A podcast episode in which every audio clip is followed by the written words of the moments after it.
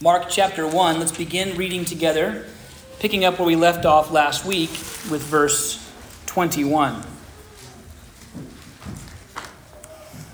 And they, that is Jesus and the disciples whom he had called thus far, went into Capernaum. And immediately on the Sabbath, he entered the synagogue and was teaching. And they were astonished at his teaching, for he taught them as one who had authority, and not as the scribes. And immediately there was in their synagogue a man with an unclean spirit, and he cried out, What do you have to do with us, Jesus of Nazareth?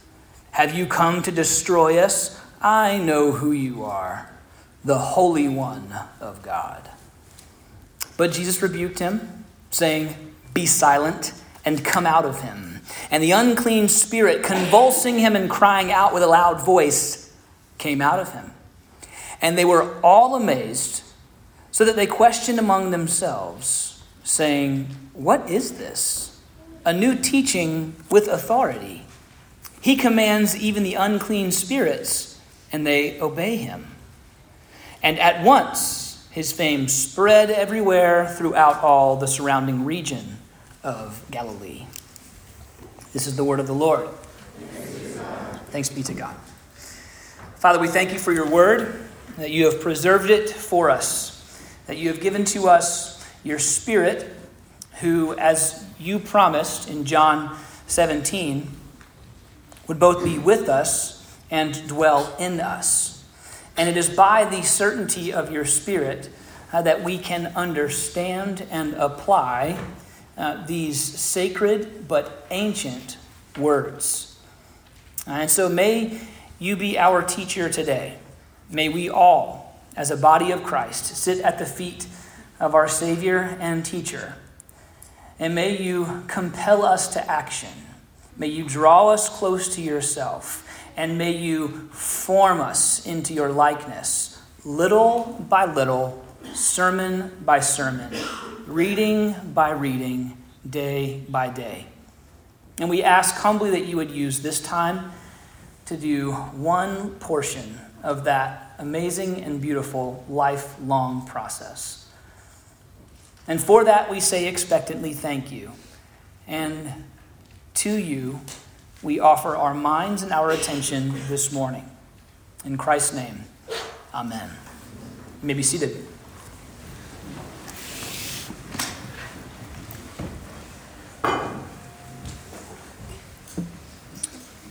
With great demonstrations of power, Jesus displays his ability to judge and to save. With great demonstrations of power, Jesus displays his ability to judge and to save, to cast out and to rescue, to punish and to redeem. If the region of Galilee had a newspaper, the headline on Sunday morning the day after these events occurred would read something like this New teacher blows minds, casts out demons, becomes overnight sensation. Who is he? The story that we read together is pretty straightforward, right? But in the context of Jesus beginning his ministry, it's very important for one specific reason demonstrations of power. Demonstrations of power.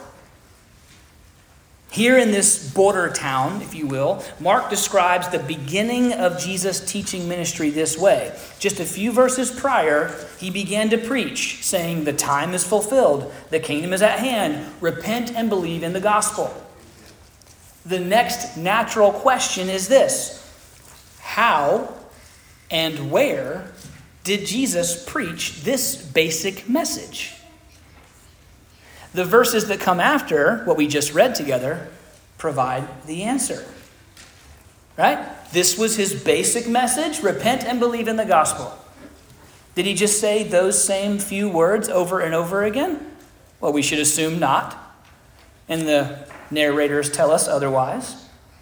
And so, in what context and with what words and in what manners did Jesus begin to preach this basic message summarized by these few phrases? Well, here we have it.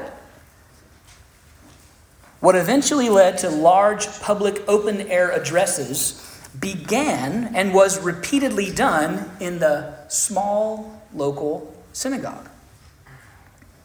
Eventually, he was too famous to even go into the middle of a town and so, droves by the thousands followed him out to the middle of nowhere, and there he would teach them. But at first, he would go into a town, he would stay there, and he would teach first in their synagogue. In various ways, through various scriptures, with authority, insight, clarity, and boldness, Jesus would preach repent and believe in the gospel. Make sense? A sic parvis magna is a famous Latin phrase meaning greatness from small beginnings. And truly, Mark's depiction of Jesus' early teaching ministry embodies this idea. Small beginnings. An obscure man walks into a local house of instruction and when the people leave, they're wondering who he is. Now, we know, those of us who know our Bibles, know that in three years, everyone knew who he was, right? Greatness from small beginnings.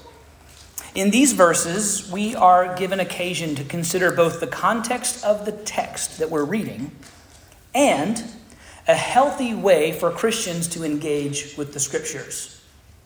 As you read the Bible, as you study, as you seek independently, uh, to not merely read, but to meditate and understand God's Word, um, I offer to you four questions as a helpful and repeatable framework.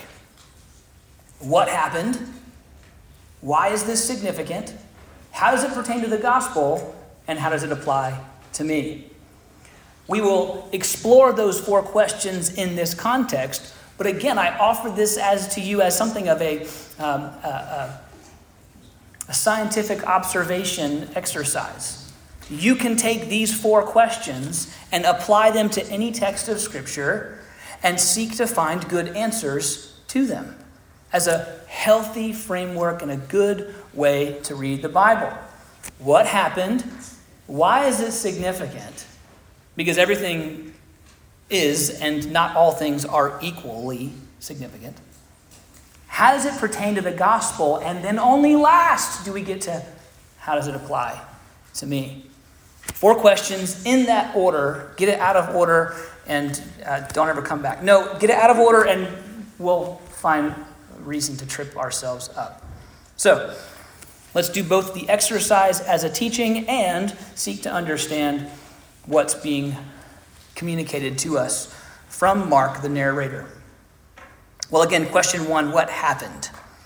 What happened?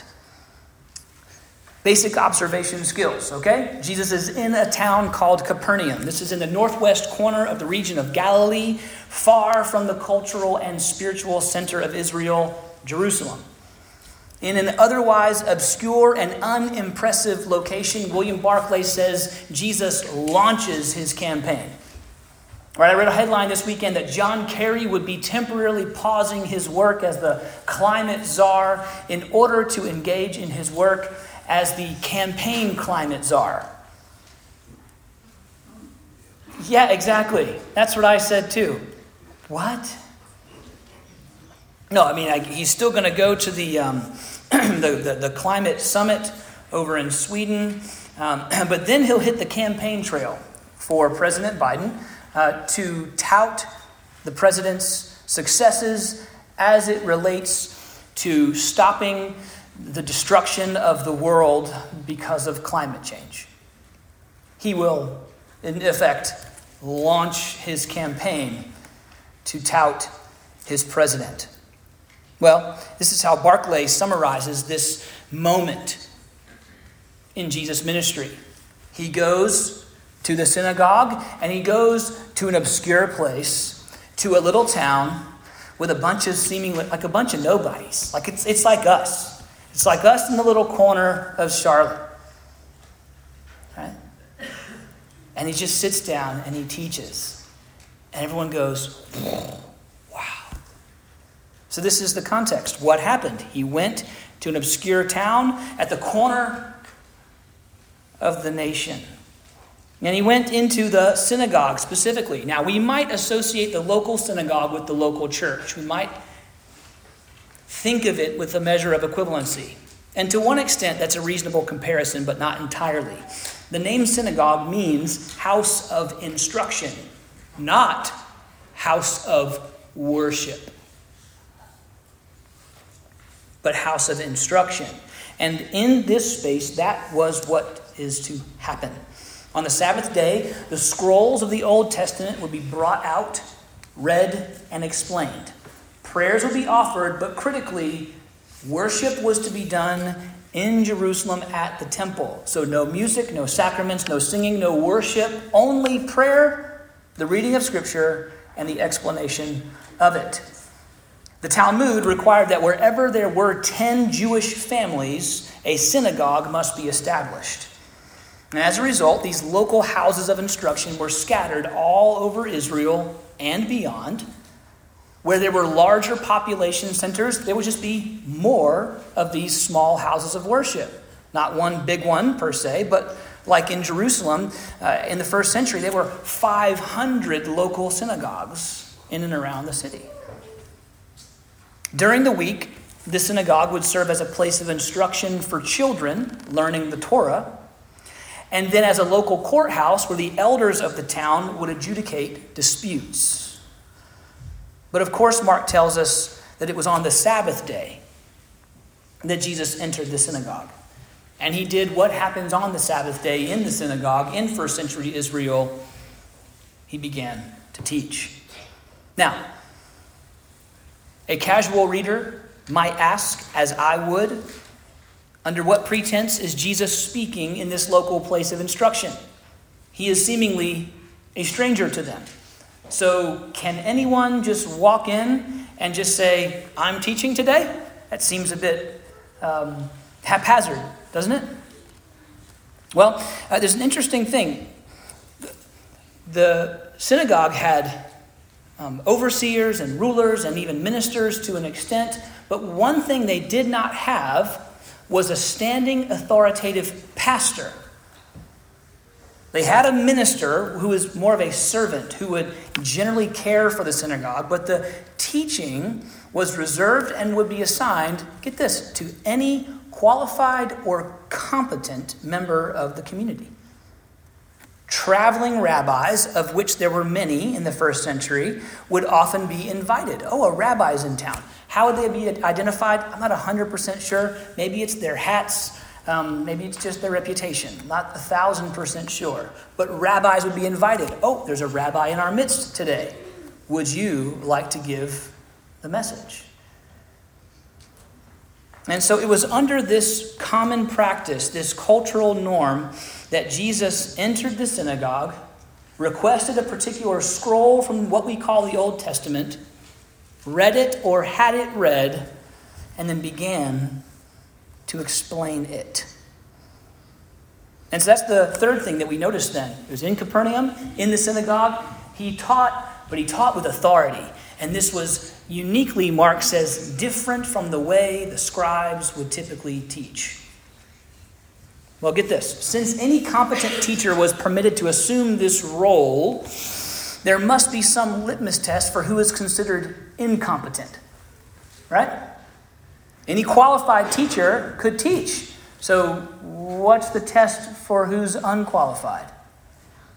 Well, that means that the community is, is living in a constant state of analyzation.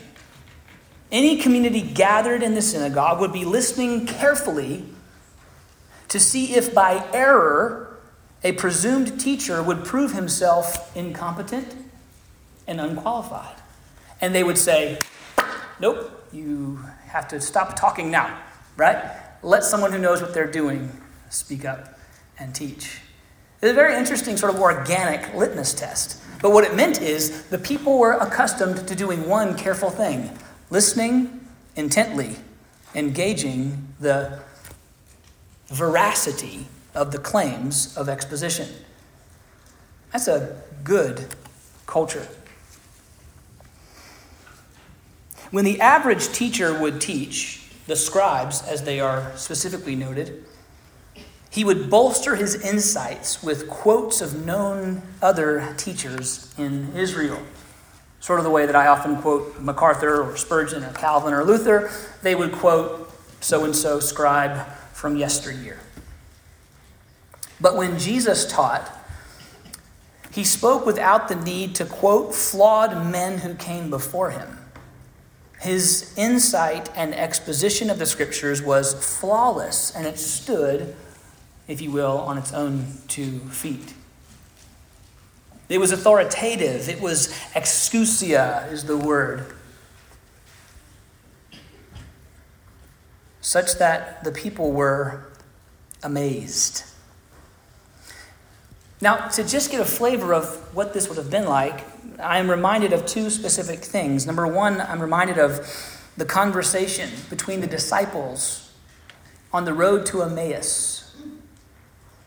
Jesus appeared to them and he walked with them and he talked with them. And we read in Luke 24 that he explained to them the scriptures. And then he had a meal with them and suddenly vanished from the dinner table. And afterwards they looked at each other and said, Didn't our hearts burn within us when he was teaching us? Uh, there is a sense, I believe, that that's what was happening in this local synagogue. The people were hearing the words, but their hearts were burning within them. And they were going, I've never heard anything like this.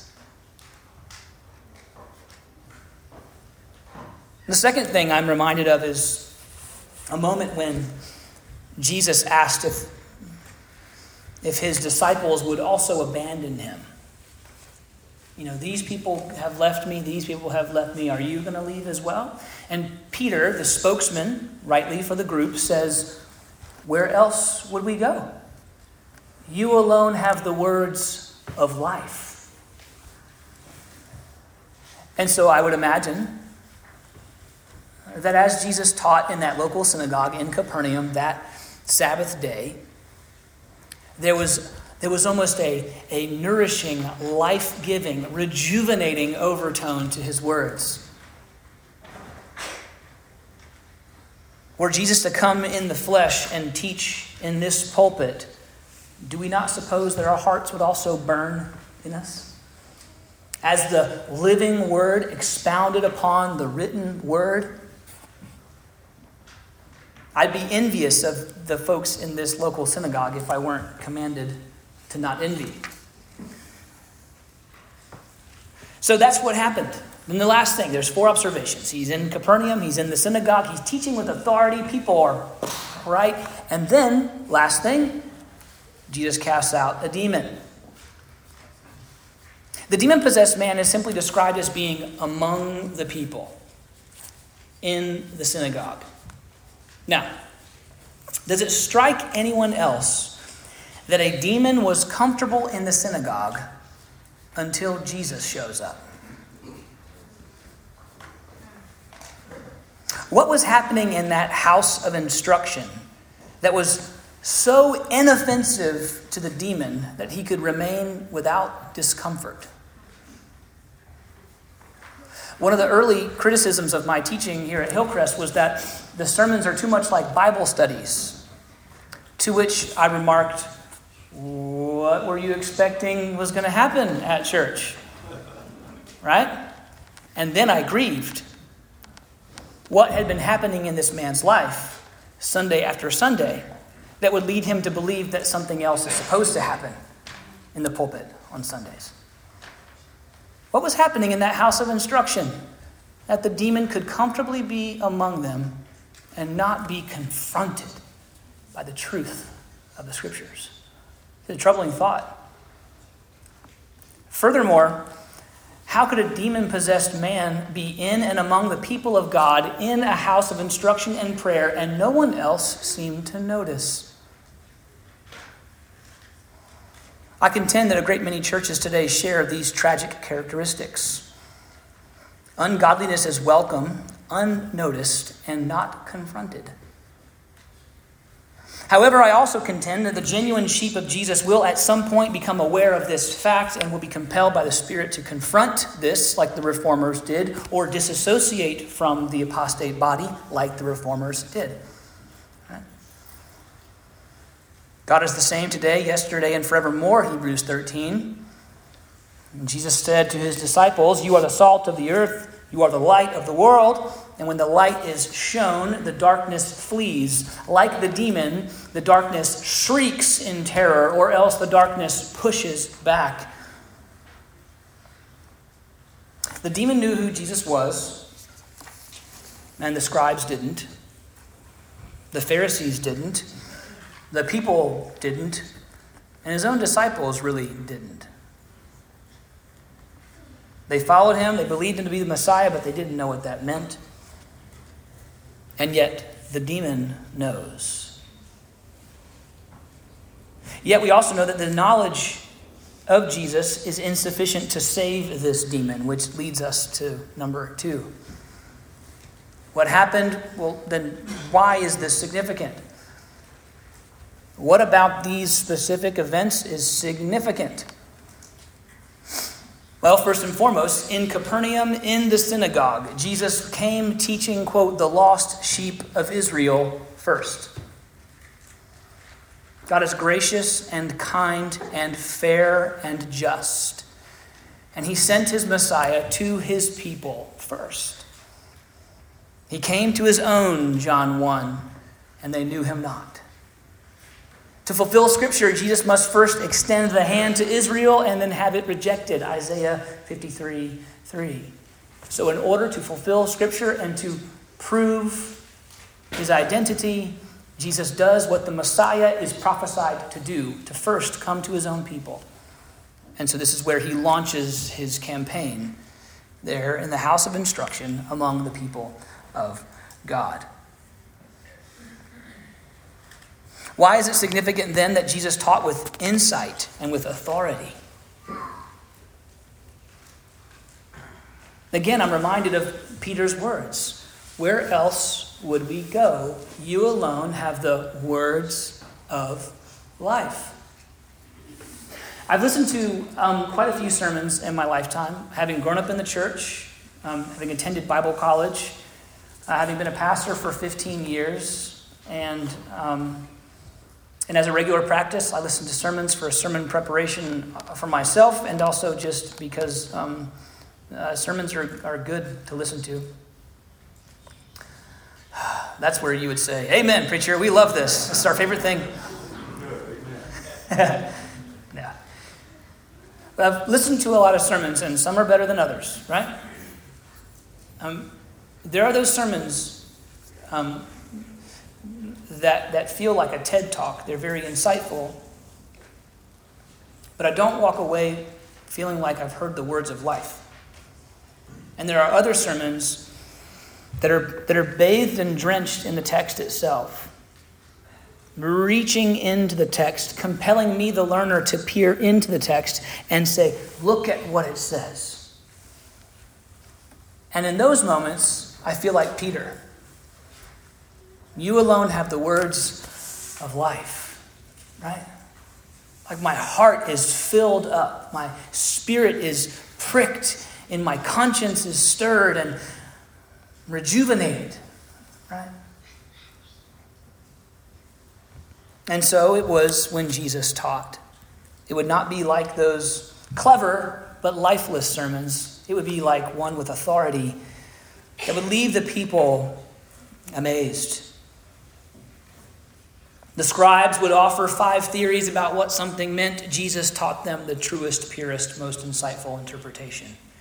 It blew their minds. The word is astonished, explesso. It shares the root with the Greek word strike. When Mark was seeking to convey how the people responded to the teaching of Jesus, it was like they were punched in the face. Praise God. But that's it. Mark said, how, how, how shall I describe how the people responded to the teaching of Jesus? It was like they were being struck in their core. There are a number of ways that the Greek language could be used to describe this phenomenon. This is the strongest one available, such that they were mesmerized. And so too it is with us, friends. Yeah. When we read the Word, we meditate on the Word, and we engage the Word with humble contrition, aren't our minds often blown? Aren't we often struck?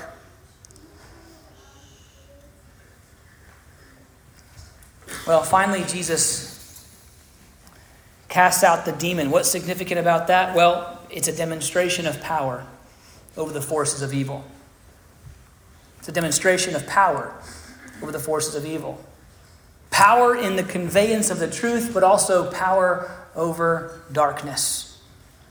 It is significant because this is at the heart of the good news. Jesus is greater than the forces of evil.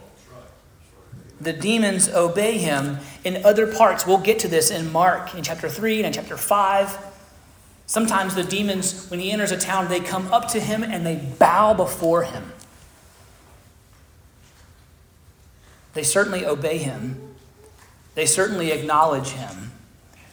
And by their own admission, they know that he is the one who will judge them for all of eternity. Just, we can go back to the text.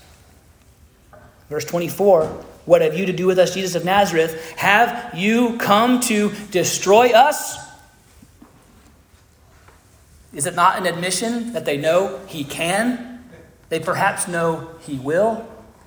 And Revelation tells us that in the end, at the throne of judgment, Satan and his demons will be cast by Jesus into the lake of fire. Right? It is the opening statement.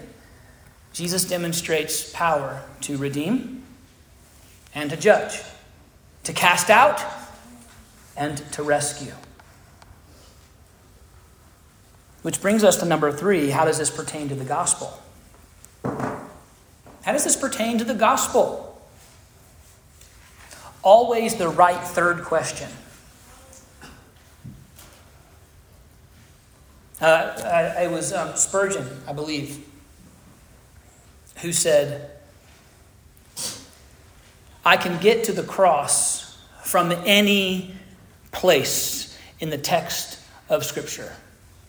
And if I can't find a road from here to there, I will forge a path. I will chop down trees and clear the way. I will make a way. His point was simply this the whole Bible is about Jesus. The whole Bible is about the gospel. In one way or another, in one form or another, you can go read like I did with my kids a couple days ago, 2 Kings chapter 5 and 6, which is like Solomon's building a really impressive house. And you go, okay, let's find Jesus, you know? It's there. And so, how does this pertain to the gospel? Well, if Jesus is to establish his kingdom, as his preaching is summarized, the kingdom is at hand. If Jesus is to establish his kingdom on earth, he must overthrow the existing ruling authority. And we know that Satan and his demons are the existing ruling authority because of how Paul speaks of our salvation in Ephesians chapter 2. You were dead, Christian, you were dead in the trespasses and sins in which you once walked, following the course of this world. Listen, following the prince of the power of the air, the spirit that is now at work in the sons of disobedience, among whom we all once lived in the passions of our flesh. Again, in a, in a big picture sense, in the fall, Adam surrendered the authority over the earth that was given to him by God to Satan. And Satan, if you will, under the sovereign oversight of God, he ruled planet Earth. And then Jesus shows up and says, I'll take that. Thank you very much. Right? And so, if Jesus is going to establish his authority, he must do what? He must displace, overthrow the existing ruling authority. Secondly, if Jesus is to rescue sinners from Satan's clutches, he must prove to them, he must display authority over Satan's power. See, this demon had this man, if you will, by the throat. And Jesus says, Let go of him. Uh, uh, John MacArthur says Jesus didn't perform exorcisms. Exorcisms are, are a, a, a process of wailing and asking and then and then repeated and blah, blah, blah. No, Jesus just spoke and it happened. This was not a contest, it was the stamping of a ruling authority. Friends, I would say, if we might jump ahead to number four, which we're not, but if we might, if we would, for a moment. Now, that each of us uh, were like this man who had a demon clutched around his own throat, strangling him and holding him. So too it was with us in our sin and our slavery to sin. We were overpowered, but with just a word, Jesus said, Let them go. Right? It's a wonderful picture. If Jesus is to rescue sinners from Satan's clutches, he must display power over Satan's authority, or display authority over Satan's power. Hebrews 2 Since therefore the children share in flesh and blood, he himself likewise partook of the same things, that through death, listen, he might destroy the one who has the power of death, that is the devil, and deliver all those who through fear of death were subject to lifelong slavery.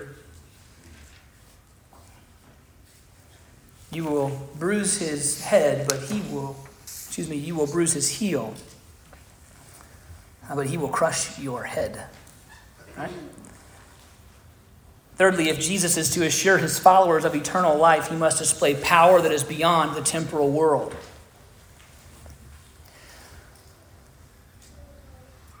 It was like a showdown happening in the spiritual realm. Everyone else was going, I don't see it.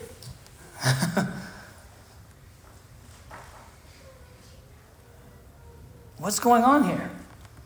These two guys are fighting, but I don't see the blows being exchanged.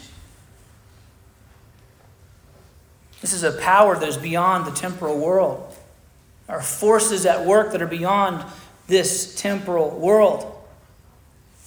It is appointed for all men once to die, and then comes the judgment. Something happens when we breathe our last.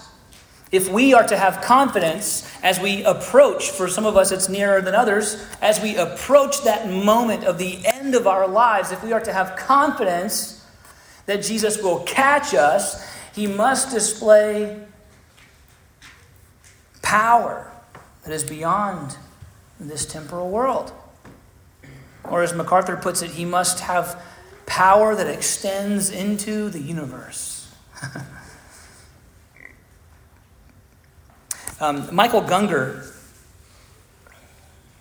uh, is the latest Christian artist, I use that term loosely, uh, who rose to fame under the auspices of contemporary Christian music. He wrote that song, um, Beautiful Things. Maybe you guys might remember from like 15 years, 10 years ago.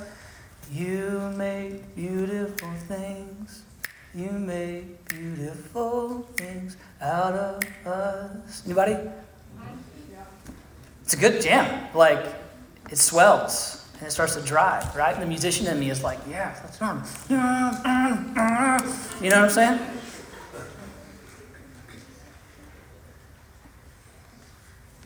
Uh, but Gungor is the latest um, in this specific group demographic um, to succumb to what I'm calling the fastest growing heresy in America Christian deconstructionism.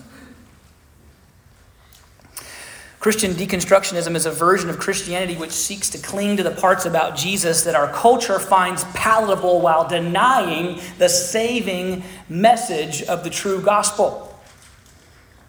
Gungor has released a series of posts on social media over the past year saying things like, The only place you will ever find truth, capital T, is within yourself. A more heretical phrase I don't know that I've ever heard. And then, if you think the good news is that you're a wretch, there's better news. What Gungor and others like him are doing is treating the scriptures like a buffet. They affirm the Jesus who feeds the poor and the hungry, um, but not the Jesus who said, I am the way, the truth, the life. No one comes to the Father except by me. If anyone will be my disciple, let him deny himself and take up his cross daily and follow me, along with repent and believe in the gospel, go and sin no more. I did not come to bring peace, but a sword that divides families. Brother will de- de- betray brother, father will give up son, and daughter will give up mother because of my words. It will divide families because truth divides. You see. Unlike these heretical claims, the good news is that you are a wretch.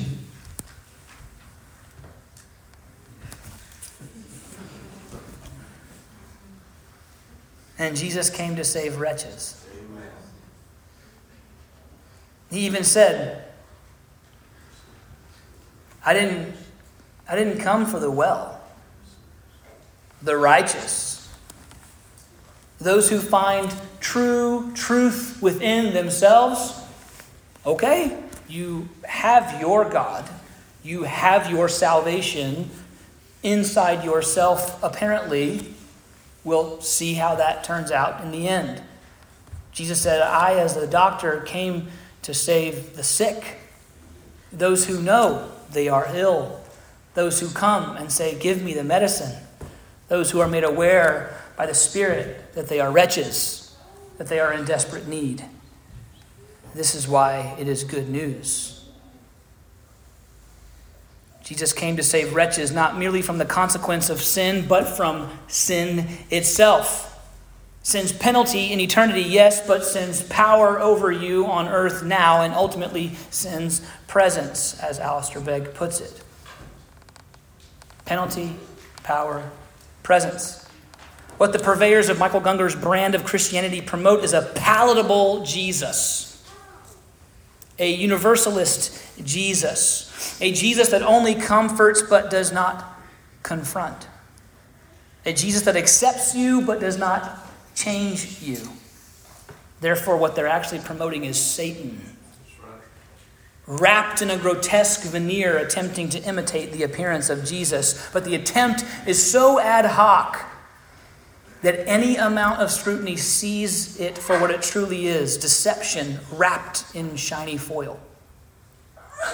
In first century Israel, demon possession was an effective form of deception until Jesus broke their veil of power in the world. Today, demon possession is much less effective when compared to these seeming compassionate versions of Christianity promoted by famous artists who, as Jude describes, have crept in, twisting the truth of the gospel. Burk Parsons puts it this way It's true, Jesus was a friend of sinners, but because he was a true friend, he called those friends to repent and believe. Yeah. Jesus' power over the forces of darkness is a concrete display of his ability to save your body and soul from the clutches of sin, Satan, hell, and death. And this was, if you will, an authoritative stamp at the initiation of his campaign to rescue the world. You are a wretch, but in Christ, your wretchedness stands no chance against the power of the blood of Jesus shed for you. My sins, they are many, his mercy is more. However, if you minimize your own wretchedness, as Christian deconstructionism does, you will inevitably diminish the power of Jesus necessary to save you. And if you do this, you redefine Jesus' message, you redefine Jesus' ministry, and you redefine Jesus' identity. An appropriate holy fear of God will not allow the truly redeemed to do this. And the sheep of Jesus' flock know his voice and will not answer to a false shepherd. So, how does this pertain to the gospel? In those particular ways. Finally, number four, how does this apply to me?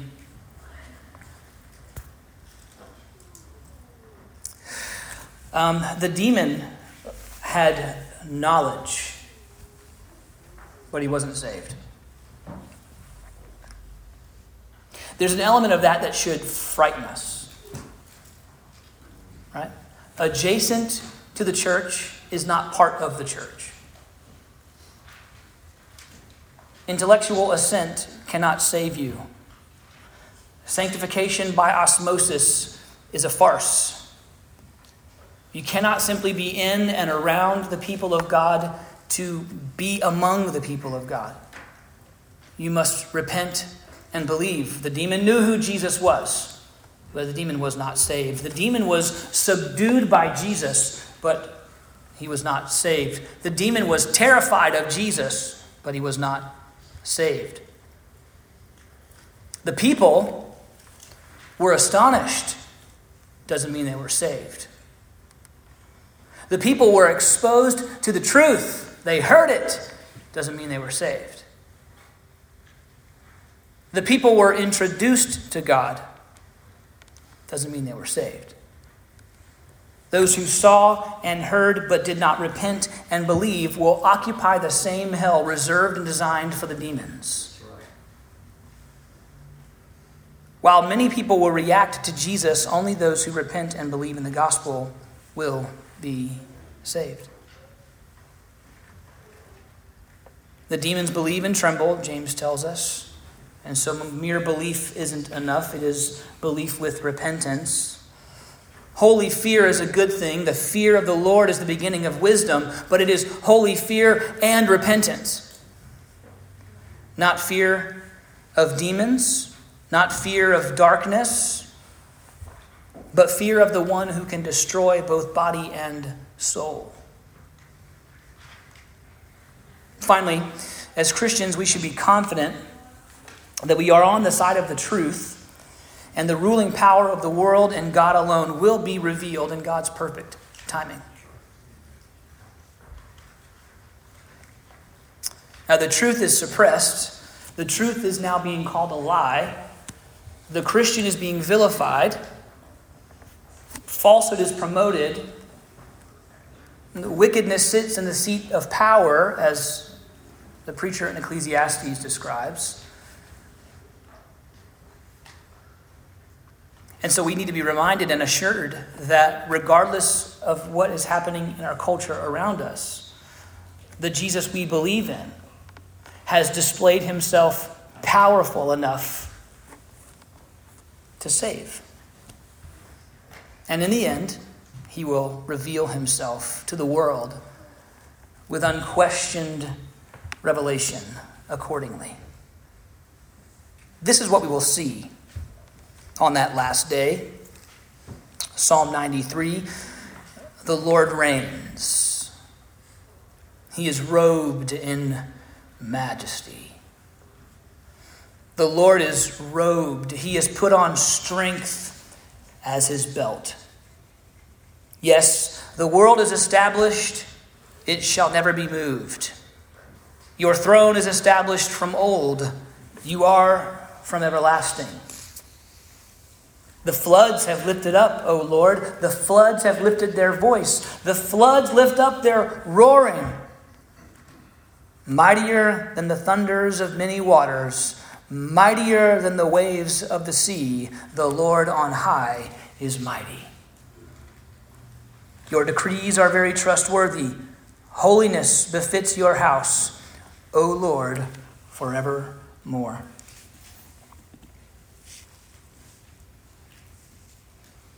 Allow me to read this quotation from Steve Lawson. Because I'm not Jesus, I do quote other people.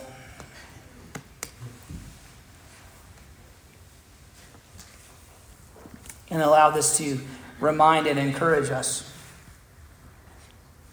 The Lord reigns. Not God and, God alone reigns. No one else reigns. Nothing else reigns. Not Satan, not God and Satan, not good men, not evil men, not God and man, not world rulers, not circumstances, not blind faith, not good luck, bad luck, chance, accidents, random occurrences, good karma, bad karma. There is only one who reigns, and it is Almighty God by Himself. Amen. Yeah. And Jesus seeks to assure us this morning uh, that we are on the side of the one who reigns by demonstrations of power. Well, let's pray together.